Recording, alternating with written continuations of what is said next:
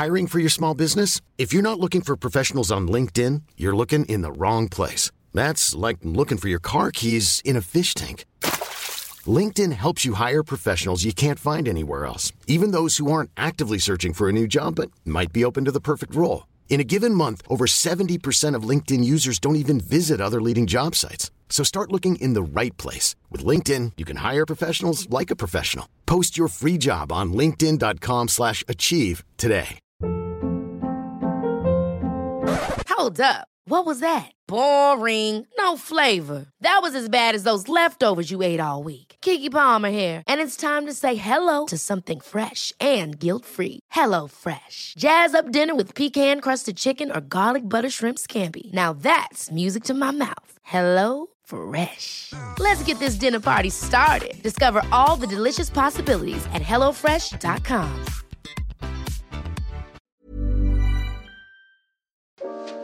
Moi, un truc qui m'amuse beaucoup, c'est que les gens, ils sont mal à l'aise pour des choses alors qu'on ne devrait pas l'être en vrai.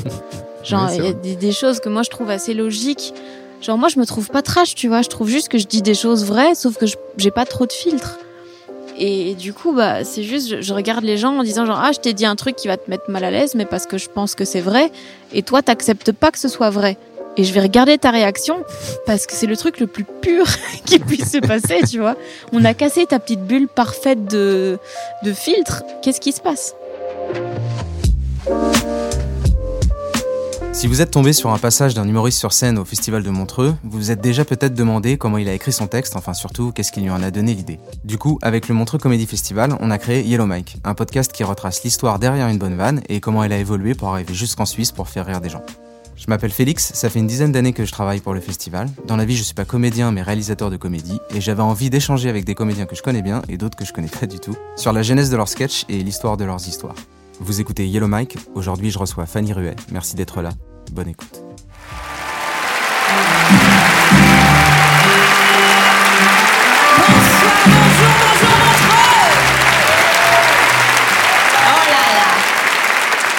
Là là, ça fait plaisir.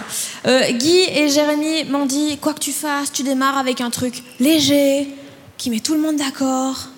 Donc, à partir de combien de temps on peut supprimer de ses amis Facebook les gens qui sont morts?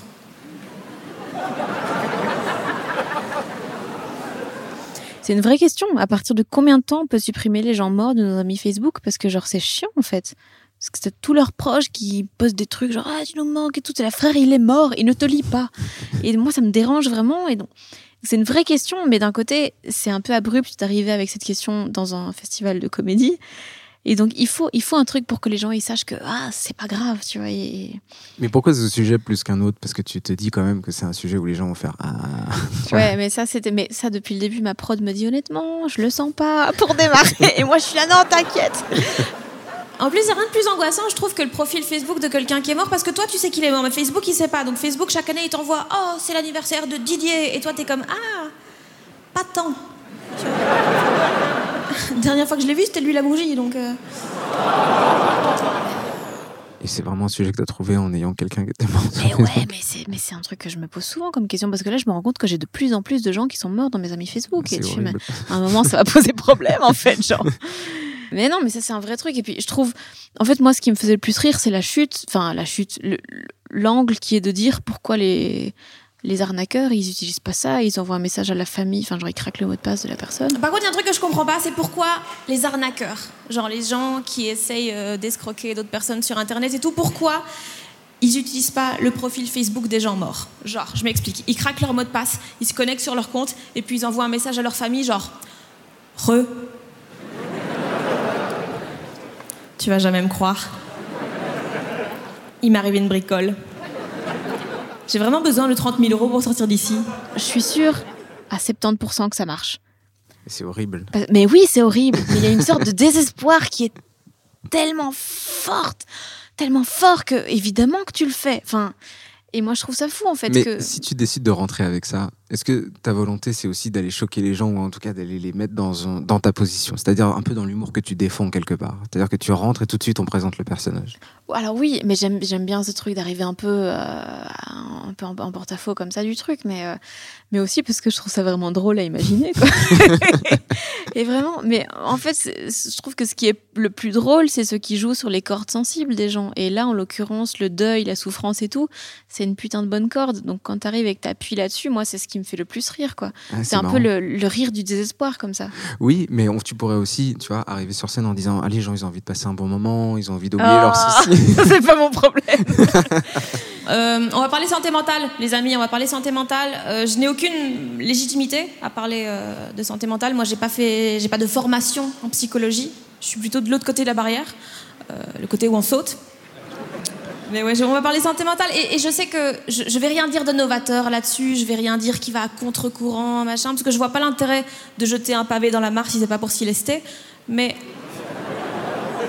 mon avis, mon avis de meuf qui a beaucoup trop de temps libre pour penser à ce qu'elle ressent, c'est que la thérapie, ça devrait être entièrement gratuit pour tous et limite obligatoire en fait. Et les gens qui veulent pas, on leur tend un piège. mais c'est quand même des sujets que tu abordes où les gens, ils sont là Ah, tu vois, genre, euh, il y a quand même plein de gens qui n'ont pas réglé des thérapies, tu vois. Et du coup, Ça, c'est leur problème, pas le mien. quand tu avances ce sujet, tu peux effectivement avoir un peu de, un peu de tu vois, un public qui se ouais. raidit, quoi, quelque part. ouais, ouais, bah, c'est normal. Et... Et est-ce que c'est quelque chose que tu t'amuses à aller chercher? Ben oui et non parce que en, fait pour moi j'ai j'ai tellement je suis tellement dans une bulle de gens privilégiés pour qui la thérapie c'est normal et tout le monde y va et ben Ouais. que j'ai tendance à oublier que pour les gens ça peut être un tabou tu vois donc pour moi c'est normal et donc moi mon point c'est pas de parler de thérapie en disant genre oh là là moi mon point c'est de dire vas-y on fait un escape game basé sur la thérapie pour moi c'est vraiment ça le cœur du truc et c'est là où je veux arriver et il se trouve qu'il y a un peu d'embûche sur le chemin C'était le sujet principal pour toi de ton passage, c'est vraiment. pour moi le truc principal c'est l'escape game c'est Ok. pas c'est pas tout le reste Mais en gros, mon idée, c'est de créer un escape game thérapeutique. Donc, on t'enferme dans une pièce qui est la représentation de ton cerveau. Et donc, au mur, il y a des photos, il y a des souvenirs et tout. Et tu dois relier tes traumatismes d'enfance à tes comportements problématiques actuels. Et tu n'es autorisé à retourner dans le vrai monde que quand tu as tout résolu. On va pas se mentir, des gens qui mourraient. Mais ce serait trop bien. En vrai, tu devrais trouver des codes, des combinaisons et tout. À un moment, il y a une combinaison que tu dois trouver, c'est le nombre de fois où tu t'es remis avec ton ex juste parce que tu avais peur de finir seul. C'est un code à trois chiffres. À un moment, il y aura un coffre-fort. Un coffre-fort qui contient ce qui t'empêche d'être heureux. Et puis quand tu l'ouvres, tu fais putain, pourquoi il y a un miroir? Est-ce que c'est une blague extrêmement profonde ou est-ce que c'est juste une blague sur le fait que si t'es triste, c'est parce que t'es moche? Personne ne sait. Et à la toute fin, à la toute fin, quand t'as tout résolu et tout, tu trouves la clé. Sauf qu'en fait, tu réalises qu'il n'y a pas de sport parce que c'est jamais fini. Ça va ou? Et ouais, je savais que parler de santé mentale, j'allais pas me choper une hola à la fin et que les gens, ils allaient pas être zinzin. J'avais envie de- vraiment de défendre des choses qui, me- qui me plaisent et qui me font rire. Et en, en l'occurrence, les blagues de santé mentale et de suicide, j'adore ça. Le texte, il me plaît vraiment et c'est ça que j'ai envie de montrer de moi, en fait. Parce que vu que je faisais quatre galas, enfin quatre captations, je voulais être sûre qu'il y ait une vidéo vraiment bien qui sorte. Mais justement, c'est pour ça que j'ai fait deux textes, en fait. Parce que pour moi, mon préféré, c'était celui-là. C'était où j'arrivais en faisant genre, ah, nanana, les gens, ils sont morts et on va parler de santé mentale. Mais à côté de ça, je voulais un peu sécuriser en me disant, si ça marche pas ou si les gens trouvent ça un peu trop abrupt, bah, j'ai un autre texte qui est un peu plus chill et euh, là où c'est un peu des blagues, il y a beaucoup de blagues de cul, il y a beaucoup, voilà.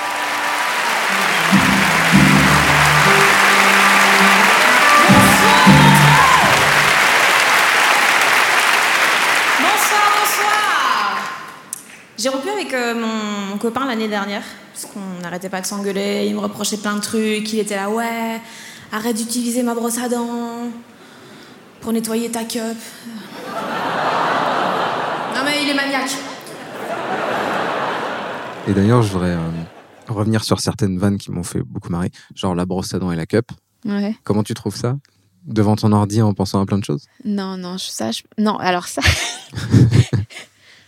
c'est écouté par combien de personnes ton truc Parce que- Mais en vrai, c'est juste parce que c'est- c'est un des- une des méthodes pour nettoyer une cup, c'est la brosse à dents. Moi, je savais pas. Eh ben si, mais en fait, t'as des trucs, tu, tu les, euh, je sais plus comment ça s'appelle, mais tu mets des, un- un- une pastille de trucs pour vraiment les désinfecter et tout. Mais en plus de ça, tu peux utiliser une brosse à dents. Et du coup, mais moi, la première fois où je me suis retrouvée à faire ça, je me suis dit, mais imagine, je, je la mets à la place de celle de mon mec, ce serait incroyable, ce serait horrible, mais incroyable en vrai. Et donc c'est juste là-dessus, genre c'est pareil, j'ai une vanne sur euh, le fait que quand t'es sous, tu prends un saladier à côté du lit, mais en fait peut-être c'est une passoire. C'est une fois j'étais ivre et j'ai failli confondre les deux. Et du coup, je, je me suis dit, mais putain, c'est incroyable en fait. Je pense qu'il y a un seul moment où j'aimerais bien ne pas vivre seule, c'est quand je rentre chez moi le soir après une soirée déglinguée, j'ai beaucoup trop bu, je sais que peut-être je vais être malade, donc je prends le saladier à côté du lit au cas où je vomis. Là, j'aimerais être avec quelqu'un qui me dise attention Fanny, c'est pas le saladier, c'est la passoire. Ah, donc, c'est des moments que tu as vécu un peu. Bah, c'est des moments proches de ceux que j'ai vécu, ouais. Que tu viens un peu. Ouais, d'accord. Ouais. Et après, t'enjolives et tu, tu, tu romances un peu, quoi. Parce que c'est vrai qu'on a l'impression des fois que quand les vannes sont très très écrites. Ah ouais, mais non, bah, souvent, disons que c'est des, des notes dans mon téléphone Ouais. que, qui viennent de trucs que j'ai vécu et après, je les mets ensemble au final. Mais, euh, mais là, pour euh, cinq anecdotes gardées pour un sketch, j'en ai vécu 12 000, tu vois. Comment tu te dis cette anecdote, elle est mieux que celle-là? Quand c'est un truc qui me reste vraiment en tête et dont je me rappelle souvent. Genre, j'ai des trucs, ça fait des, des, des mois que je me dis, mais ça, ça va être un, jour, ça sera fantastique. J'ai pas encore trouvé comment, mais un jour, sera bien. Et là, bah, je sais que je vais la garder. J'aime pas quand les gens ils viennent chez moi aussi. J'aime pas, j'aime pas ça parce que j'ai un côté très première de classe comme ça, très maniaque et tout. Genre, euh, je suis du genre à demander un ticket de TVA à mon dealer. J'adore trier les documents. Putain, les sans-papiers, ça me déprime. Ils ont rien à trier. À part leur trauma. À chaque fois que je te, je te voyais sur scène où tu balançais une vanne, tu laisses un peu le temps en fixant bien droit dans les yeux le public, Ouais. avec un petit sourire en coin. Ça, c'est quelque chose qui est travaillé. Euh, ça dé- ouais, en fait, il y a, il y a un... moi un truc qui m'amuse beaucoup, c'est que les gens ils sont mal à l'aise pour des choses alors qu'on ne devrait pas l'être en vrai. Genre Ouais, c'est il y a vrai. des, des choses que moi je trouve assez logiques. Genre moi je me trouve pas trash, tu vois, je trouve juste que je dis des choses vraies, sauf que je- j'ai pas trop de filtres. Et, du coup, bah, c'est juste, je, je regarde les gens en disant genre, ah, je t'ai dit un truc qui va te mettre mal à l'aise, mais parce que je pense que c'est vrai, et toi, t'acceptes pas que ce soit vrai. Et je vais regarder ta réaction, parce que c'est le truc le plus pur qui puisse se passer, tu vois. On a cassé ta petite bulle parfaite de, de filtre. Qu'est-ce qui se passe? Ouais, donc tu viens quand même chercher la gêne chez les gens. Bah ouais, j'aime bien, parce que c'est, je sais pas, c'est mieux quand les gens, ils ont pas de filtre. Est-ce que tu es aussi trash, que, mine de rien, que ce que tu peux mettre dans tes textes dans la vie Est-ce que dans la vie, tu regardes les gens dans les yeux, tu leur poses des questions sur leur vie et ça les met mal à l'aise ça m'arrive, mais c'est quand même rare parce que euh, il y a un truc de quand tu es sur scène, tu prends de la place et tu là c'est ton moment. Mais du coup, j'ai tellement d'attention, tellement d'amour quand je fais des projets en public que quand je suis en privé, tu enfin genre je suis genre c'est bon, euh, je vais juste me contenter d'être là, tu vois, et c'est déjà bien et et d'ailleurs, ma, ma copine m'a dit il y a pas longtemps, mais meuf, les seules fois où je t'entends parler, c'est quand tu joues. et c'est vrai que je suis beaucoup plus timide, beaucoup plus réservée quand je suis en privé et que j'ai pas bu. Euh, Parce que genre c'est bon quoi, j'ai déjà assez d'attention dans mon travail, donc euh, là c'est bon, je peux juste me, je peux juste écouter au lieu de parler. Et putain, qu'est-ce que c'est chouette d'écouter au lieu de parler. Je sais que je pourrais faire, euh, je pourrais faire comme si ça m'allait bien. hein. Je pourrais prendre sur moi, je pourrais me dire ouais, nan, nan, mais j'arrive pas à faire semblant. Je sais pas mentir, c'est horrible. Je sais pas mentir et j'ai toujours peur que les gens ils pensent que je mente alors que je mens pas. Genre euh, situation débile, je suis dans le métro, il y a un contrôleur, je suis pas bien. J'ai un ticket et tout, mais je suis pas bien. Il arrive, je commence à transpirer, j'ai tellement d'auréoles, on dirait un ange. Ça va pas du tout, je suis pas bien. Et j'ai trop peur que le mec il pense que j'ai un faux ticket. Et donc j'ai trop envie de crier genre non, c'est pas un faux ticket, ok Sauf qu'il n'y a rien de plus suspect ça. C'est comme le premier mec qui a créé l'expression euh, en tout cas, euh, faut pas pousser mémé dans les orties. Et sa famille, elle a fait bah. Non. Pourquoi? Je sais pas. Claude? Où est mémé? Il y a aussi une autre vanne que moi j'aime bien, c'est Faut pas pousser Moumé dans les orties, qui est une Mhm. expression suspecte, Ouais. parce qu'elle est plus jouée et elle est un peu différente de toutes les autres Ouais. vannes que tu fais sur. Ouais, ouais, mais ça, j'ai hésité à la garder justement pour Montreux parce que c'est beaucoup plus joué. Et moi, j'ai l'habitude de m'appuyer sur mon texte Ouais. et de me dire, même si les gens rigolent pas, moi j'ai confiance en mon texte, j'ai confiance en ce que j'ai écrit. Là, absolument tout est sur le jeu. Parce que l'idée, elle tient en une phrase, c'est que c'est quand même chelou comme expression, qu'est-ce qui s'est passé? Ouais. et, et donc, mm, j'ai du mal à m'appuyer vraiment sur l'attitude et sur la façon de le jouer. Donc, euh, c'est un peu un truc qui me fait flipper parce que si, si les gens rigolent pas, bah, j'ai rien derrière lequel me retrancher, tu vois. Non, j'essaie vraiment de, de m'entourer de gens qui prennent soin de leur santé mentale et tout, euh, en théorie. En pratique, dès qu'une personne est toxique, j'arrive dans sa vie en mode Hey Surtout avec les filles. Surtout avec les filles, honnêtement, parce que je mange à tous les râteliers. Et les filles. En général, le premier truc que je regarde chez un mec, c'est sa sœur. Mais donc, Il y avait aussi euh, le premier truc que je regarde chez un mec, c'est sa sœur. Ah bah oui. ah bah oui. Mais ça, c'est ouais, je sais pas, je sais pas. C'est pourquoi je l'aime beaucoup? Parce que j'ai l'imprestion qu'elle est très simple alors qu'en fait je l'ai jamais entendue. Tu vois ce que je veux dire Ah mais évidemment qu'elle est très simple. Elle est vraiment toute bête, mais, euh, Mais il fallait y penser quand même. Ah, mais à un moment, le vécu, il te rattrape. hein. Encore une fois, t'as vécu la situation. bah, mais là, oui, totalement. Et c'est ce truc de les gars, ils me parlent et moi, je suis comme ouais, mais je préfère ta meuf, en fait. Euh, je préfère euh, ta mère. c'est ouais, ouais, non, mais ça, c'est le genre de truc. Quoi. Ça m'est arrivé il y a pas longtemps. J'étais, ben, là, j'étais avec ma copine euh, et on, on boit un verre. Et là, il y a un mec qui se met à notre table. Et genre, il met sa main sur sa cuisse. Et moi, j'étais comme mais mec, c'est ma meuf. Quid? Et il y a ce truc de ouais, un peu cette situation bizarre de quand les gens ils ils se rendent pas compte que t'es absolument gay et qui Ouais. ouais, c'est, mais c'est assez marrant ça, ça donne Et tu dis pas sur scène que t'es absolument gay. Bah parce que c'est pas vrai à 100%, enfin genre ça dépend. Non, mais tu parles euh, même de bisexualité si je. Ouais, ouais, ouais, Ouais. ça j'en parle dans mon spectacle, mais euh, dans, dans les sketchs simples, enfin dans les sketchs un peu plus courts, je, je fais deux, trois mentions à ça. Mais en fait, pour moi, c'est c'est pas un sujet, tu vois. C'est genre, je parle d'histoire d'amour ou de sexe, et des fois c'est des filles, des fois c'est des mecs, mais j'ai pas envie que ce soit un sujet euh, en soi. pas quelque chose qui te prend plus. euh, que Ouais, ça. non, j'ai pas envie de partir en mode porte-étendard. Euh, Moi, je veux juste raconter des blagues et c'est tout, quoi. Des blagues, des fois c'est des ciseaux, des fois c'est des bites. les filles, il suffit qu'il y en ait une qui soit un petit peu mignonne, elle me tient à la porte et là j'ai envie qu'on joue à pierre papier ciseaux mais sans pierre et sans papier. Ouais non, j'ai envie qu'on adopte une gerbille et tout. Euh, Surtout si la fille s'en bat les couilles de moi. Oh putain. Oh putain. Moi une fille qui répond pas à mes messages pendant trois jours, je sais que c'est la bonne. Tu me ghostes, j'ovule, c'est la règle. Mais tu me gosses, je filme. Mais ça, mais c'est tellement un truc classique de, de personnes qui aiment les gens toxiques et, et cours, moi je te fuis. euh, non, la, fuis-moi, Ouais, je te Suis-moi, je te ouais. suis. euh, Suis-moi, je te fuis. Ouais, ouais, c'est, c'est, mais c'est, c'est tellement classique de, des gens de notre génération. De, on sait pas ce qu'on veut et du coup. euh, Mais ce qui est marrant, c'est que le sujet, effectivement, est classique. Moi aussi, je on peut comprendre ce sujet-là, mais en même temps, je vais pas avoir cette blague-là, tu vois. Donc, comment elle, elle vient comme ça, juste parce que à brainstorm, machin, etc. parce que tu ouais, t'enchaînes plein de vannes et puis d'un coup, bam, ça sort. Ouais, je pense que pour, pour ce passage-là, j'ai dû écrire beaucoup de, beaucoup de trucs et puis j'en ai gardé quelques-uns. Euh, mais ça. Est-ce que tu te donnes la possibilité, par exemple, dans un comedy club, si tu fais ton passage, de te dire, Hmm, là, je sens que je suis sur un petit nuage, je vais continuer à faire des vannes, tu vois, pour euh, peut-être essayer des trucs? En impro? Ouais. Ouais, ouais, en impro là. Mais en comédie club, vraiment, je me permets des trucs. euh, dès que j'ai une idée, j'y vais. et tant pis, quoi, tu vois. C'est si ça prend pas, ça prend pas. En soi, euh, bonne ambi, comédie club, machin. Euh, mais dans tous les cas, j'ai écrit beaucoup plus que ce que j'ai gardé euh, ce soir. Il y a plein de trucs que j'ai. Logiquement, le le passage sur euh, sur le fait que je sais pas mentir et euh, m'aimer dans les orties, machin. Mhm. Après, il y avait toute une suite où je reprenais ce personnage de Claude qui euh, prend les expressions au premier degré. Et il y avait genre deux, trois callbacks là-dessus. Euh, et j'enchaînais sur la blague du loup-garou, machin. Et, et Claude jouait au loup-garou. Et enfin, tu vois, il y avait tout un truc beaucoup plus long là-dessus. Mais à un moment, en fait, il fallait garder 7 minutes pour Montreux. J'ai gardé ce que je trouvais le plus direct et, euh, et ouais, le, le plus simple et le plus efficace, quoi. Quand tu dis fallait trouver 7 minutes pour Montreux, c'est des choses que tu as trouvées pour Montreux? Ou c'est des choses qui étaient un peu dans ton spectacle, ou en tout cas que tu avais déjà écrit? Euh, en l'occurrence, je pense qu'il y a, sur les 14 minutes que j'ai faites à Montreux, je pense qu'il y a 3 minutes qui sont dans mon spectacle. Mais en fait, je voulais, je voulais pas, vu que j'ai déjà mis, je pense, 15 minutes au total de spectacle sur Montreux, euh, enfin, sur euh, Internet, je voulais pas euh, continuer à mettre des extraits parce que sinon, les gens, ils ont plus aucun intérêt à venir le voir en salle. Et donc, je voulais, je voulais mettre du nouveau.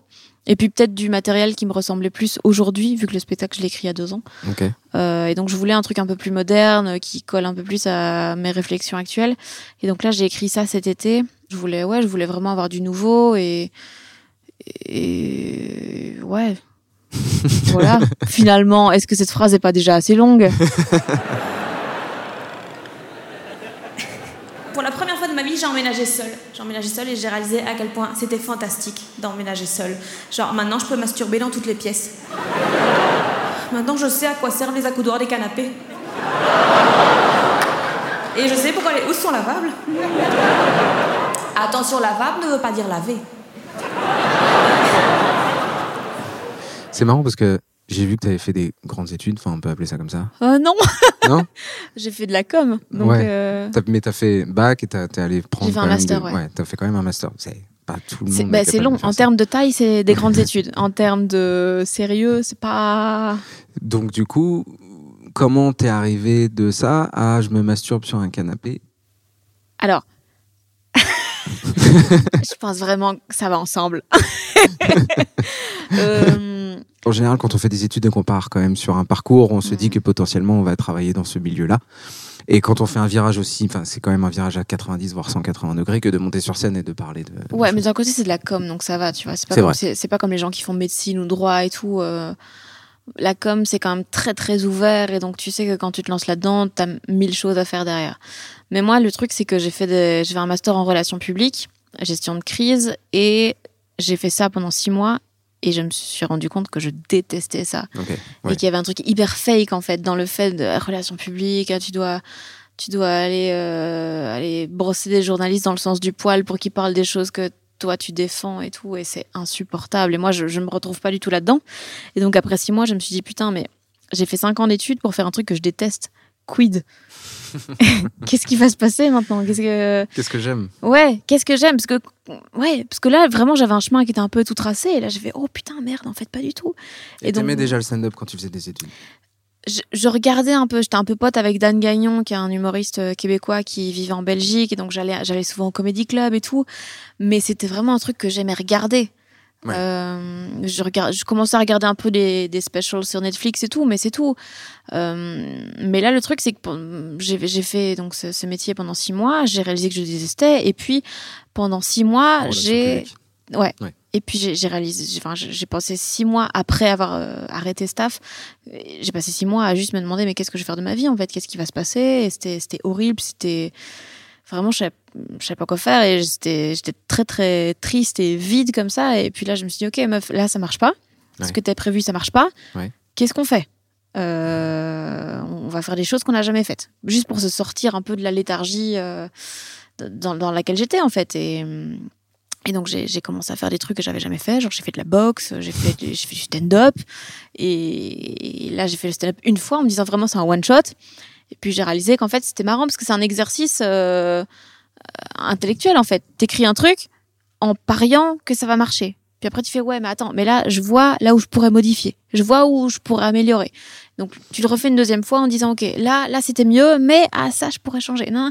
Et puis et puis au final ça fait trois ans et t'es à Montreux. Pour toi, ça paraît peut-être logique, mais en vrai, il y a, il y a beaucoup d'humoristes. euh, ils parlent de sujets, puis en fait, ils oublient des vannes qu'ils ont, qui étaient pas bien parce que en fait, ça les a pas marqués. Donc du coup, et ils construisent un peu leur texte comme ça. Toi, j'ai plus l'impression que ça se rapproche peut-être d'un Thomas Wiesel ou un truc comme ça, où c'est vraiment Mhm. euh, de l'écriture pure Ouais. devant un ordinateur, quoi. Ouais, ouais, moi, Donc, je, du moi, coup, je suis tu te fais quand même ouais. vachement confiance, vachement confiance à tes vannes. Tu Ben, les testes en comedy club Ouais, je les, je les teste un peu, mais, euh, mais moi, c'est sûr que je suis beaucoup plus dans l'écriture que dans le jeu, quoi. C'est, ça se sent et, et, ah, vraiment, je préfère mille fois écrire que jouer. Ouais. Parce que c'est, je sais pas, c'est ce que je préfère, c'est vraiment mettre le bon mot bon endroit et vraiment essayer de trouver des angles un peu, un peu marrants et tout. Euh, et en effet, avec Thomas, on est, je pense, assez similaires dans nos façons de fonctionner. Euh, parce que pour nous, c'est pas inné en fait de monter sur scène. Euh, déjà, je pense que c'est inné pour personne de monter sur scène et de parler à des inconnus euh, en disant genre ah je vais te raconter des trucs un peu honteux, mais tu vas rire. Allez, c'est pas normal en fait. Et et surtout pour nous, même pour Guillermo et tout, on n'est on pas des gens extrêmement extravertis, donc c'est assez compliqué. Et et l'écriture, c'est un peu là, là où on, on sait qu'on on peut se faire confiance en fait. Ouais, ouais, mais en même temps, ça peut faire peur. Tu vois ce que je veux dire? T'es devant une page et tu, tu vois, tu te dis putain, mais de quoi je vais parler, quoi? Ouais, ça c'est le problème quand tu dois écrire beaucoup et euh, genre les chroniques euh, chez France Inter et tout, c'est un peu une angoisse pour ça de chaque semaine devoir écrire un truc alors que en stand-up tu peux beaucoup plus te laisser le temps Mm. et te dire dès que j'ai une idée, bah je crée un nouveau truc, mais c'est pas obligatoire. Tandis qu'en chronique radio, t'es obligé chaque semaine d'avoir une bonne idée, ce qui est rarement le cas en Et vrai. tu parles, quand tu quand as une idée, tu pars du sujet, c'est-à-dire, euh, par exemple, euh, le célibat, la thérapie, etc. Enfin, tu vois, le Mhm. sujet, ou quelque chose qui t'a amusé et que tu viens construire et broder pour l'amener. Souvent c'est plutôt d'un truc que j'ai trouvé marrant. Ok. Genre là, une des. Genre, ou vraiment un angle assez abstrait, tu vois. Mais genre, euh, là, par exemple, euh, il y a une chronique inter que j'aimerais bien faire pour. euh, dans une semaine ou deux, je pense, juste avant Noël. C'est de dire, on fait toujours des blagues sur l'oncle raciste au souper de Mhm. Noël. Ouais. Mais dans 30 ans, c'est nous. Et du coup, on, s- on- on sera facho de quoi dans 30 ans? Qu'est-ce qui va nous saouler, tu vois? Et vis-à-vis de quoi on sera intolérant? Et ça, tu vois, c'est juste un truc que je trouve marrant. Et j'ai l'idée, mais j'ai encore rien dedans, tu vois. Comment juste- après tu brainstormes un peu autour de cette idée, tu vas te poser plein de questions, Ouais. tu vas essayer de faire plein de trucs, tu vas regarder des films, tu, tu, tu checkes des trucs et tu. ouais, c'est bah, vraiment ouais, je me mets devant une feuille et je, je me pose plein de questions genre OK, pourquoi j'ai pensé à ça, comment ça peut évoluer, vraiment des, des listes à puces et euh, C'est assez scientifique, mine de rien. Bah ouais, je pense que c'est plus de travail et d'écriture en tout cas moi dans la façon dont je le vois, c'est plus de travail que ce que les gens imaginent en général. Quand j'ai rompu avec euh, mon mec, j'ai fait ce qu'aurait fait n'importe quelle personne saine d'esprit. Donc j'ai tenté de noyer la tristesse dans du sexe avec des inconnus. Puisque quel meilleur lubrifiant que les larmes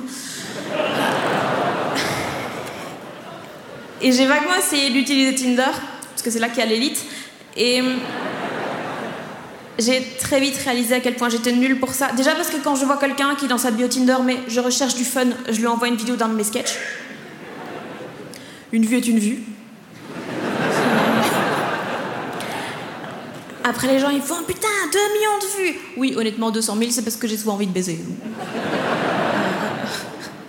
Je vous laisse deviner à quoi correspondent les pouces rouges, mais euh, bref.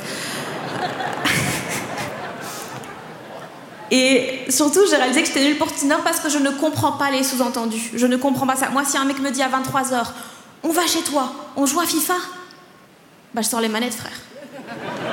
Puis une demi-heure plus tard, je comprends plus rien à ma vie, j'ai une bite dans la bouche, je suis là, mais Clivo, quelle équipe Poteau rentrant. Merci beaucoup les amis Merci beaucoup Et s'il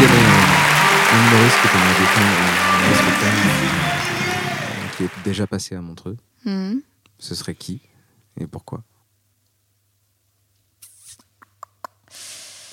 Euh, alors là, je suis assez partagée entre le fait de dire Thomas Wiesel parce que c'est c'est le sang. euh, Et aussi parce que je trouve que vous êtes assez ressemblants sur scène. Ouais, on est, ouais, on est assez similaires sur pas mal de points. Et puis, c'est quelqu'un que j'aime énormément et que j'admire beaucoup et qui bosse énormément. Enfin, parce qu'il a des problèmes mentaux, clairement.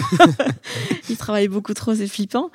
Euh, et à côté de ça, j'ai quand même envie de di- dire, euh, genre Virginie Fortin ou Maud Landry Ah, ou des Canadiens, tu vois, qu'on connaît moins en Europe, mais qui sont incroyables. Ouais, Maud Landry, je m'en souviens. ouais. Euh, Virginie Fortin, elle a fait un, un sketch à Montreux qui s'appelle Féminazie et qui me fait mais tellement rire. Ouais, je m'en souviens très bien. C'est moi les, les Canadiens, mais je les aime tellement. T'aurais aimé sont- écrire ce texte?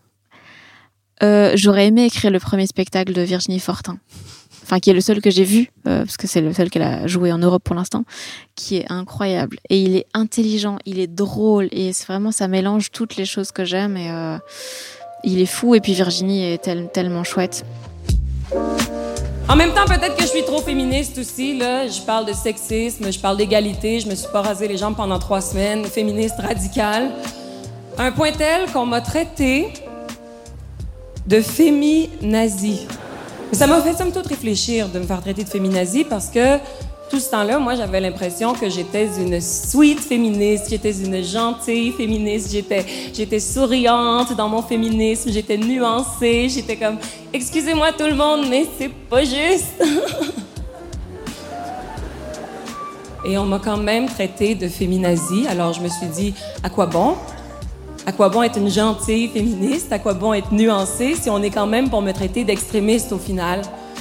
Alors je me suis dit que j'allais devenir une vraie féminazie pour faire regretter aux gens qui m'ont traité de féminazie à tort de m'avoir traité d'extrémiste. Et je vous dis que la gentille féministe que j'étais, elle va leur manquer énormément parce qu'à partir de ce soir, en tant que féminazie, je considère tous les hommes comme des violeurs. Je croise un homme dans la rue, je sais qu'il a violé sa mère et je crache au visage de tous les hommes sans même qu'il me l'ait demandé. Parce que je suis une féminazie, Heil Simone de Beauvoir. Pour ceux qui se demandent à quoi ça ressemble une féminazie, une féminazie, c'est une femme qui s'épile le duvet de moustache sur les côtés ici simplement. On se laisse un beau carré de duvet ici au milieu qu'on cache avec ce doigt-là parce qu'on est des féminazis. Even